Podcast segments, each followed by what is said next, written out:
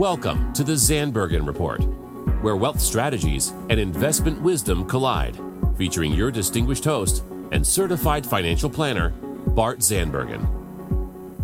Welcome to our show of Dream Chasers and Wealth Makers. We are thrilled to be back in the studio today with a new episode of the Zandbergen Report. I'm proud to bring in the movers, shakers, and difference makers who are passionate about sharing what they have learned and what you need to know today. And today I'm so pleased to have Mark Taylor and Dylan Mason of Mason Taylor Associates from Compass Real Estate. Gentlemen, welcome to the show. Thanks, Bart. Good seeing you again. Yeah, likewise. Um, second time's a charm, Paul. We made it happen.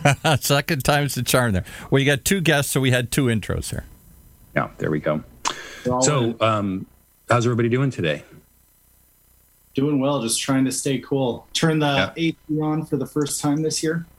Okay, yeah, I see a little, I see a little sweat going on over there, Mark. yeah, kind of scrambling with the two kids at home. They closed down our office uh, for the COVID. Um, so yeah, just trying to figure out where it is quiet with enough light in our house. Awesome. All right, and Dylan, nice to see you. Nice to see you. Thanks for having us, Bart. Sure, of course. And I'm going to get Bart to put his camera down a little bit so he doesn't hide behind it. There, there we go. See if we can get him on there the camera go. there too. Everybody's there. You're all looking sharp and ready to roll here. All right, let's do this.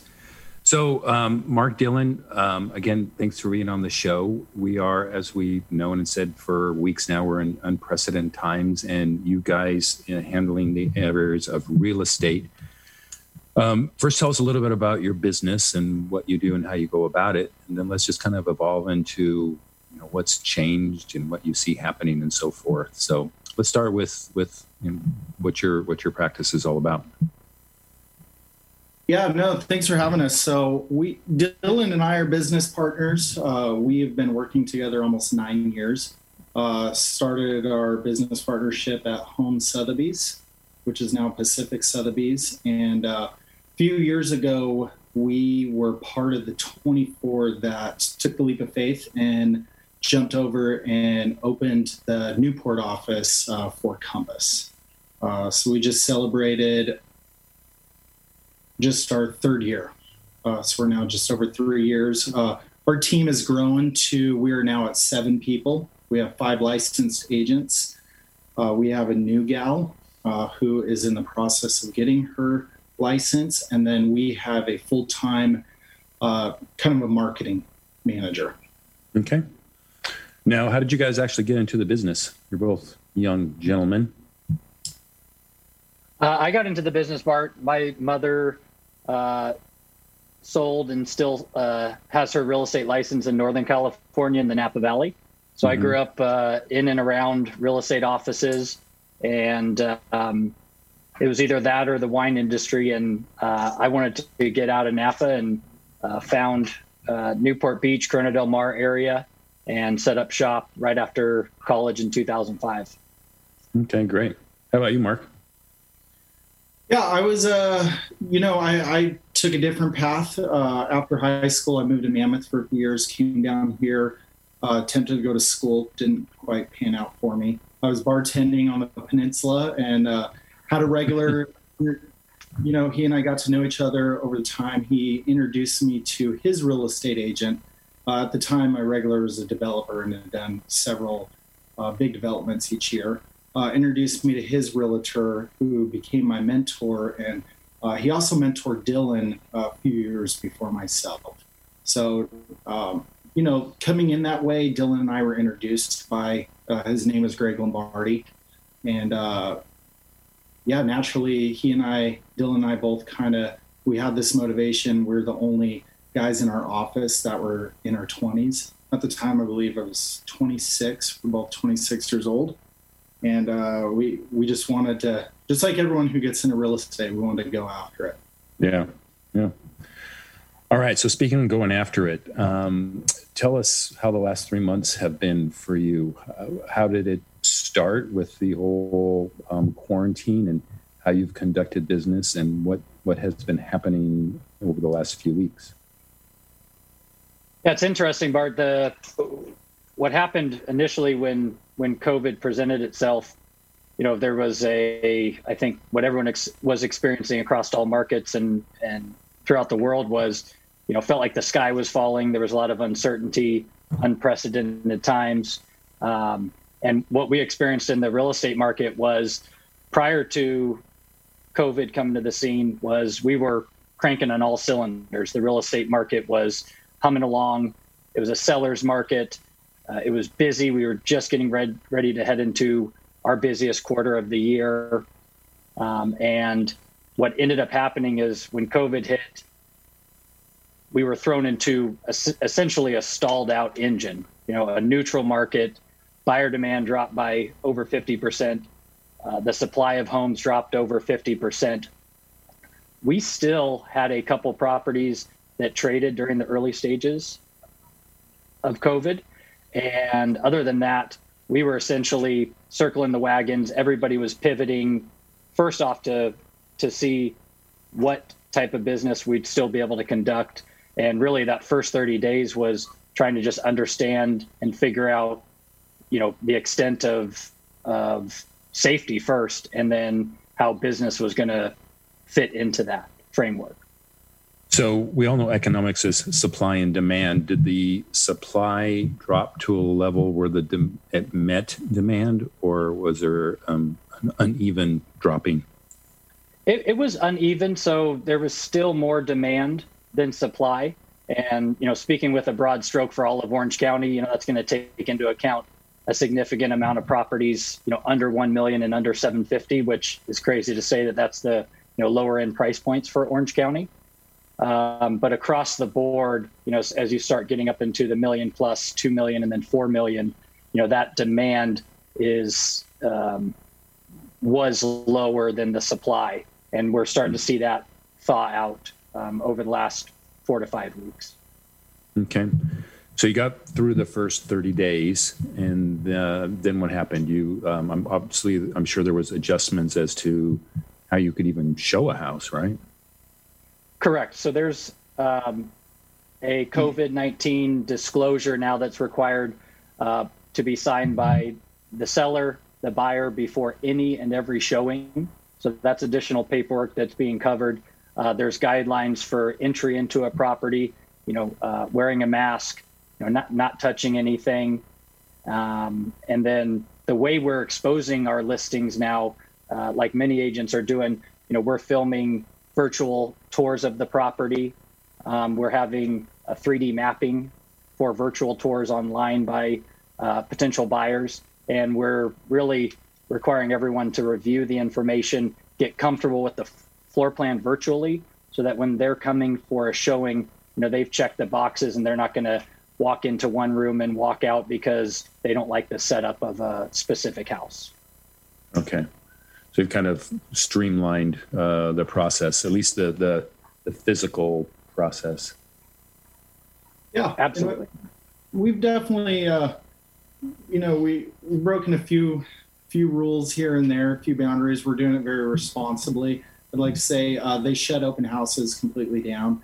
Uh, we've still maintained a few open houses during this, and uh, we're just operating them in a completely different manner.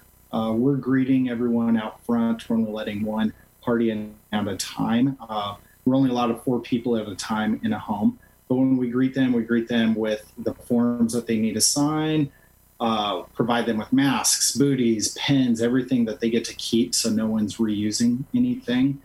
Um, and also, you know, we've really focused a lot on social media. And like what Dylan said, we're getting videos shot, not just the Matterport 3D. We're actually getting videos shot. We're focusing a lot on digital advertising, uh, and it is hitting all the publications, papers, social sites, and we're announcing open houses by virtual Zoom or in person for private showings, uh, and really just doing whatever we can to bring in uh, as many people as possible.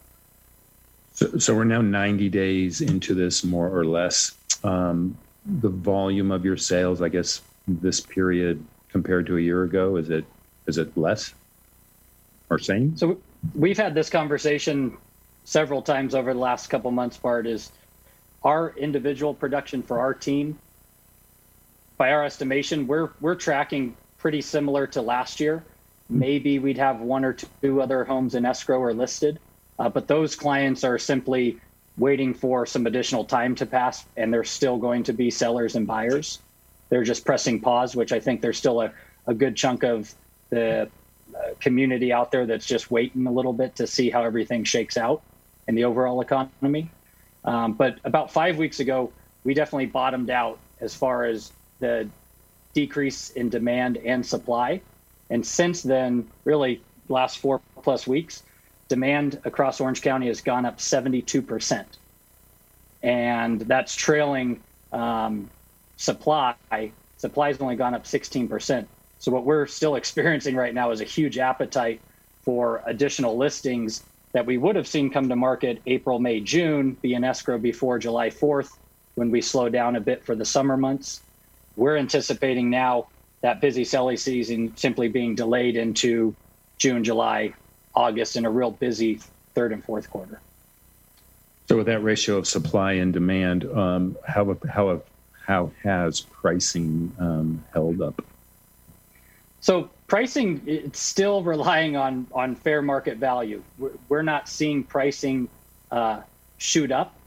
In particular, uh, pricing across the board did not take a hit um, as a result of of COVID.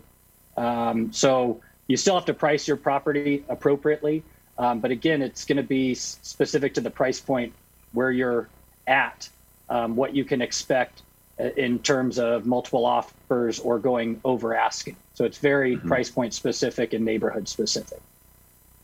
I would think that the lower interest rates and potentially potentially getting lower. Uh, I, know that, I, know that, sounds odd, but that's got to be helping um, pricing and um, activity a little bit, right? It, it, absolutely is playing a huge factor um, with rates close to to three percent and I think the other thing is the the lack of inventory is is um, pushing buyers to secure properties and lock in a payment as opposed to you know gauging or trying to time the market perfectly of where we hmm. are in the you know the market cycle it's a real thin fence to walk, I think, because there's the one side. Okay, what what if you know, and and I know that's another conversation about the economy, especially even based on this last week. But what if the economy gets worse and the and the pricing of real estate goes down, you know, considerably, versus do we lock in to your point a great interest rate with a great 30 year payment, whatever that that term is, knowing what it's going to be, um, and still getting a, a a a good value on the house. So that's a that's a thin that's a thin line to walk. Absolutely, and and when we work with our clients, Bart, we always like to provide information and and the two options, and not steer. They've got to make that decision based on their comfort level and you know, even Mark and I have a nice dichotomy. I'm I'm a little more conservative in my views, and I like 30 year fixed loans and forget about it. I'm I plan on owning a property forever. Mark likes you know to be a little more aggressive with the arms and you know, go that way. So I, I think it really boils down to what somebody's looking at and, and their specific goals. We all know Mark's a crazy kid, so that's. but you know, you know, Bart, to answer the question a little bit fuller, like it, it is kind of polarizing in a sense that so a lot of the market that Dylan and I work are, you know, four million and under. Uh, probably actually realistically, let's say three million and under. That is 90 plus percent of our business. And that under 4 million is primarily loan focused on taking loans. Uh, so i'd say the buyer pool of that is very you know they're taking the approach of that monthly payment. Anything 4 million and up is mostly even 5 million and up is going to be a cash buyer so i think that market i don't know what is in the future for them um, i had lunch with a one of the bigger agents who works mainly high price point on Friday, and they, they have no clue what's going to happen. And, you know, right now, why would anyone wealthy with this amount of uncertainty pull their cash out? Why, why would you take out 5 million, 10 million and put it in a piece of primary residency? It, it just doesn't make sense. Um, so it is going to be very interesting to see that divide and kind of how our market uh, reacts once a lot of those expensive homes have been sitting for a while. like many businesses in this current economy and current time, it is a, almost a day by day because there's new news every day and new uncertainty and new scenarios like we had this last weekend. So um, I understand that. But given that, what do you see? Now let's talk about going forward. Um, I imagine you're keeping the same protocol that you've just described with the following the guidelines. And I, I mean, I don't see any end in sight on that, at least not in the near future. Is that is that what you're seeing, or, or are you seeing more more or any open houses like legitimate open houses? Is that not allowed yet? We are we are still doing them. Uh, we're we're doing them in preparation to apologize if confronted, but we are actively doing them. And are again, we're doing it very responsibly. We have sellers who want to sell, and we have sellers who aren't afraid of doing an open house. Uh, and I feel again, very responsibly, I don't want to get in the way of their goals. Uh, and if Dylan or myself or anyone on our team is willing to hold that open house and maintain responsibility and you know the protocols that the government has implemented, I I think it should be okay. We're allowed to do private showings, so with the 24 hour window of time, why can't we show off an open house with a 20 minute heads up? So this is going to be kind of a probably a difficult question for you, but um, it sounds like you guys are very consultative with your with your clients. So if someone comes you to you today and said, "Hey, I'm thinking about selling my house," what do you tell them? It's a good time. Depends on their goal, actually, Bart. Let me, let me rephrase that. I, I think it is very goal specific.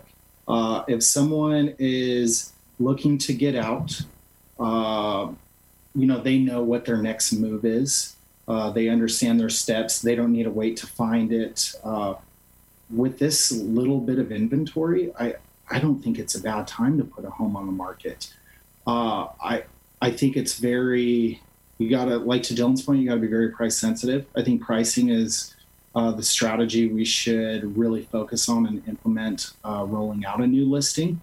But to answer your question, Dylan and I have a few new listings we're rolling out. We have one coming this week and we've got a couple rolling out in the next few weeks. Anything to that, Dylan?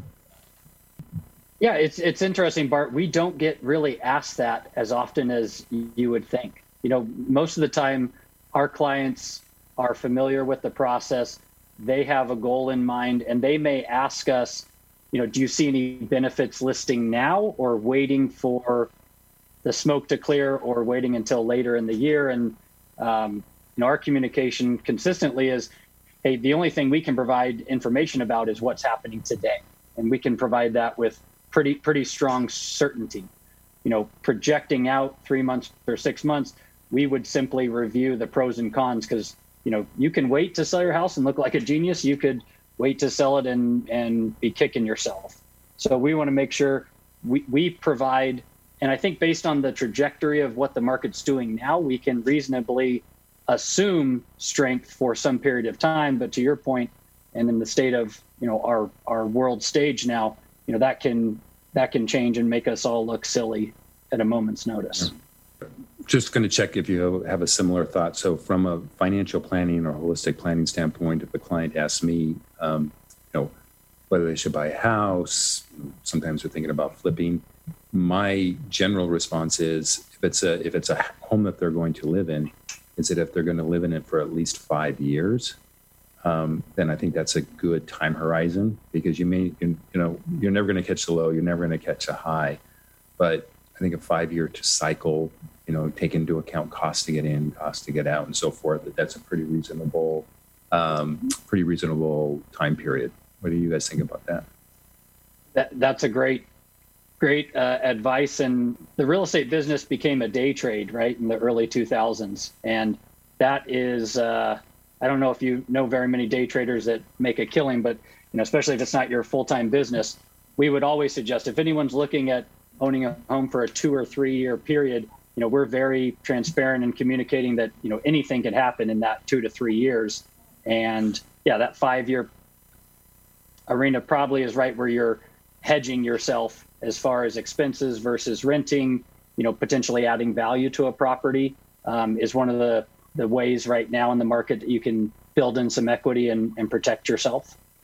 The day trading thing. So the only thing you ever hear from day traders is always their good trades. You never hear the bad trades. well, Bart, I have a couple friends who very passively have gotten into day trading during COVID because they have a little too much time on their hands. and uh, yeah, I've, I've heard some of the good stories, and you, you don't really hear a lot of the you know yeah. the off days. Just like exactly. golf too. Yeah, that's right. or fishing. Yeah, it's all the same.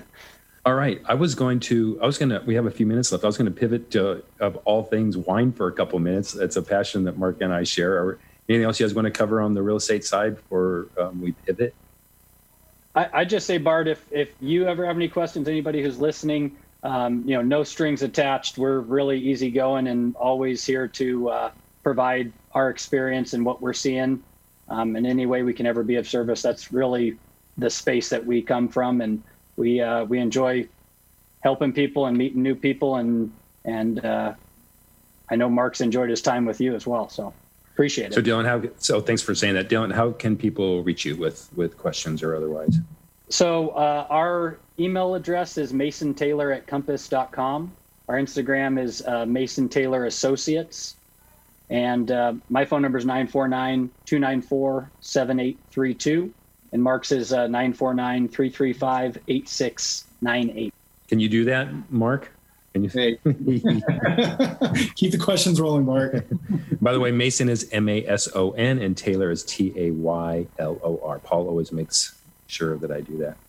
All right, we got a couple minutes left. So I think how we met, uh, Mark, is in two of our passions, which is um, I'll say this with a very quiet voice, is which is clothing and wine. So um, where our lives intersected.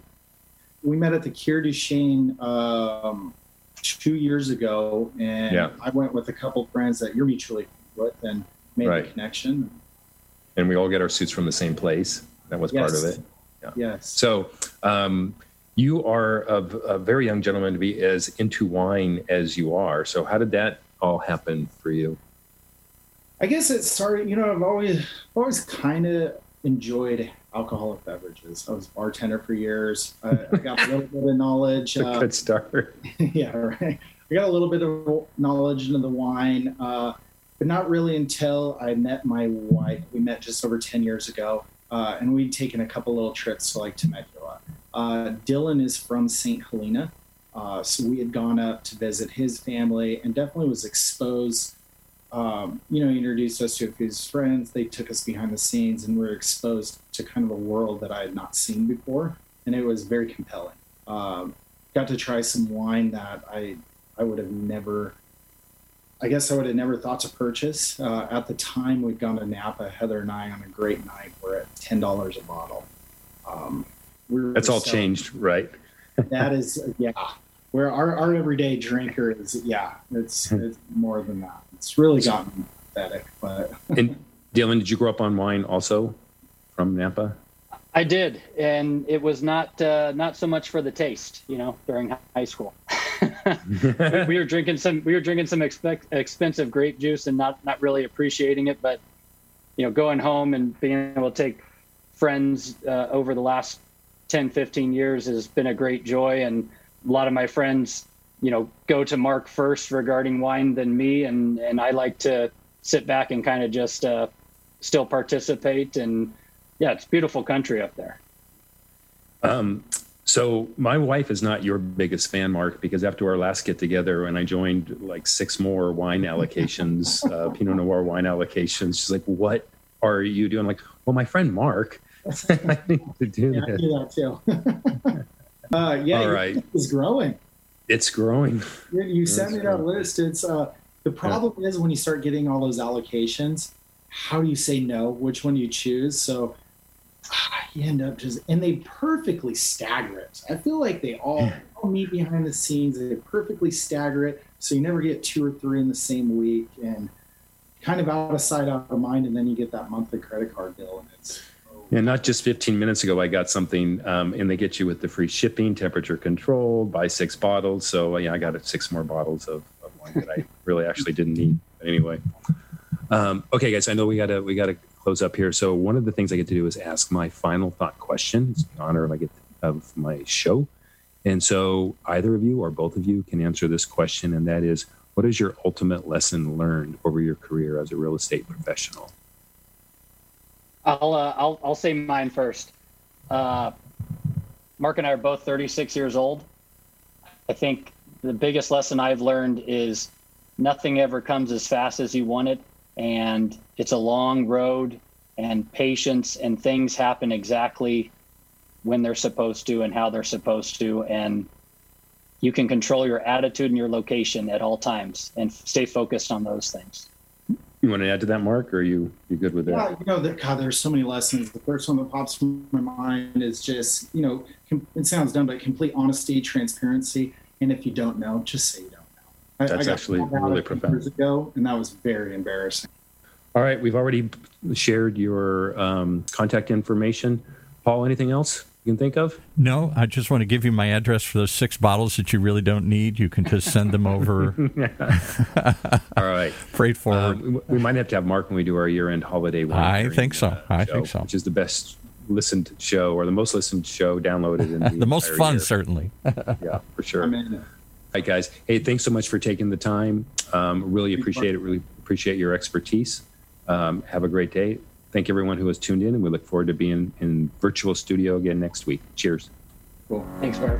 Tune in next week for the latest edition of the Zandbergen Report, Tuesdays at 2 p.m. Catch up on our recent shows by visiting bartzandbergen.podbean.com. The Zandbergen Report is also available on iTunes, iHeartRadio, and Spotify. Interested in being a featured guest on our show or have a question you'd like to hear us answer? Email podcast at bartzandbergen.com. Bart A. Zandbergen, CFP, and Letitia Burbaum, AIF, are registered investment advisors with Optivest Inc. and registered representatives with Gramercy Securities Inc., member FINRA and SIPC. Investment advisory services are offered by Optivest Inc. under SEC registration.